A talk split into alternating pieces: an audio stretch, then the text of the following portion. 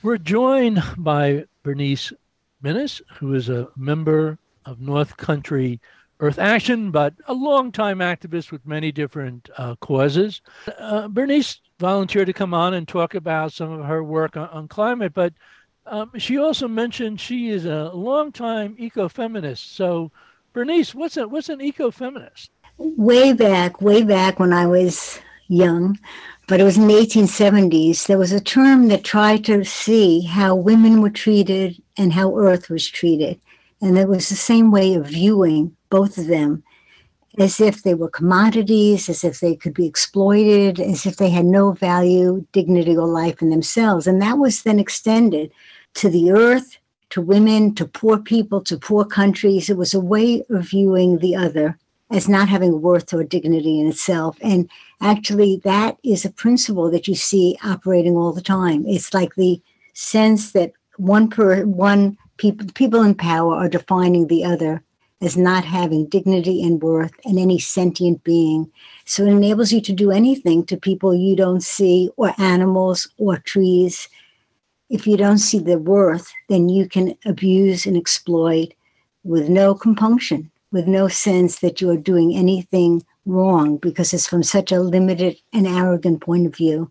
So I see it as pervasive in terms of capitalism, in terms of patriarchy, in terms of um, imperialism. All those movements are based on seeing the other as not having inherent worth and dignity in life. So how do you, you know, put that ecofeminism philosophy uh, into action with some of the work you've been doing with uh, North Country Earth Action? Well, I live in the wilderness and I see actually I, and i write a lot of nature poetry and i see the life in all sentient beings. And i think it's not just with environment stuff but it's really seeing how we relate and how we it's really seeing criminal actions against the other as if they were acceptable because it's that point of view.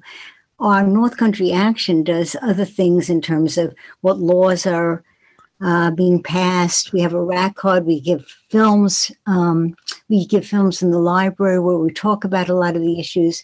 We try to get people to be um, active in many ways, but also I try to get people to connect with the wilderness and see the life principle.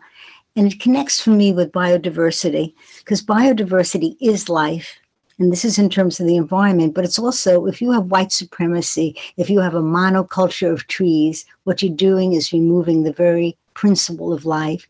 So it's really a matter of seeing interconnections and interdependence that your life is part of this larger circle. And I think I think all of capitalism, but also all of the commodity productions and what is something worth, what is the cost of something, it all depends on a certain point of view that does not see interdependence and interconnection.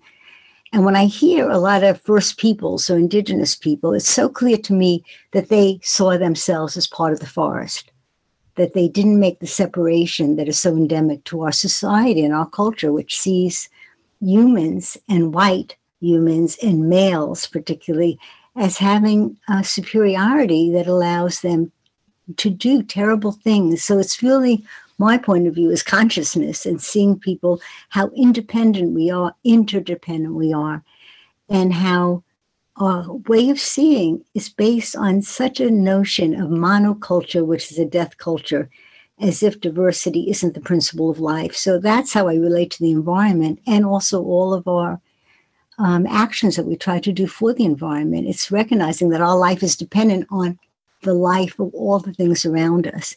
And so it has to do with how we're exploiting and harming the earth, not just hurricanes, tornadoes, and floods, but the extinction of species, the uh, the pesticides and fertilizers, the things that destroy our very life. And I feel it.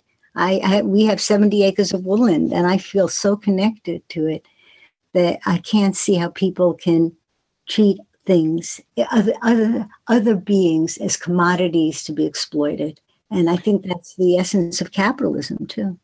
Now, you mentioned you live in the Adirondack wilderness, and, and, and many years ago, I was teaching an environmental course at RPI, and I divided the students into two teams, and they would argue a, a point during class. And the one point the entire class rebelled against me was that Earth First had called to depopulate the Adirondacks and return it to a real wilderness. How did you feel about that particular call by Earth First? Well, we, uh, I didn't know that call by Earth First. I, I feel like I work with Adirondack groups like Protect the Adirondacks because it recognizes what I just said about biodiversity. It works against, you know, getting these uh, destructive trails, doing things that harm the environment. So I don't think it's depopulating. We have a very small population. It's making those people there wanting to preserve. So protect the Adirondacks, the um, Adirondack Council, they all work for Earth action in some way. I think the the notion that um, that people are the only focus point. I think that is the problem. So what you have to see is what do we do to connect us with our whole environment because it's so clear that we are connected. That's the consciousness that has to shift. I mean, if you look at what uh, what people say about the cost of this or what's progress or what's advancement, what's all of those terms are made from the point of view of how something can be used and exploited. And it's part of our whole history from the time of when we came over and treated the Native American, the Native peoples, as worthless, empty, not having knowledge, not having dignity. And I think it's a return to what they knew that we forgot. And now they become our teachers. Because when I hear uh, people speak with that deeper knowledge, I think that's what we have lost with our well, it's not just white culture, it's capitalism. It's seeing commodity products, objects, and not sentient, dignified life. Now, so one I, of the, now, one I, of the, I will just say that I have taught in Great Meadows Prison for 12 and a half years, and then I taught in a progressive school in Vermont. And those were my most conscious students because, in some way, when you teach writing and literature, people uh, talk about their own lives and get really in touch with what's true. And those populations were extraordinary populations to teach because they had major consciousness. Older women returning to college and men in Great Meadows Prison. Those are my two populations that I taught literature and writing to. And that's where I learned uh, so much stuff from. Come January 1st, you and I are going to share something. And that is uh, Elise Stefanik is going to be our congressperson we previously in my community how Delgado. If you had one minute to talk to Elise Stefanik about the climate and the environment and women, what, what what's your one minute uh, spiel to uh, your congresswoman?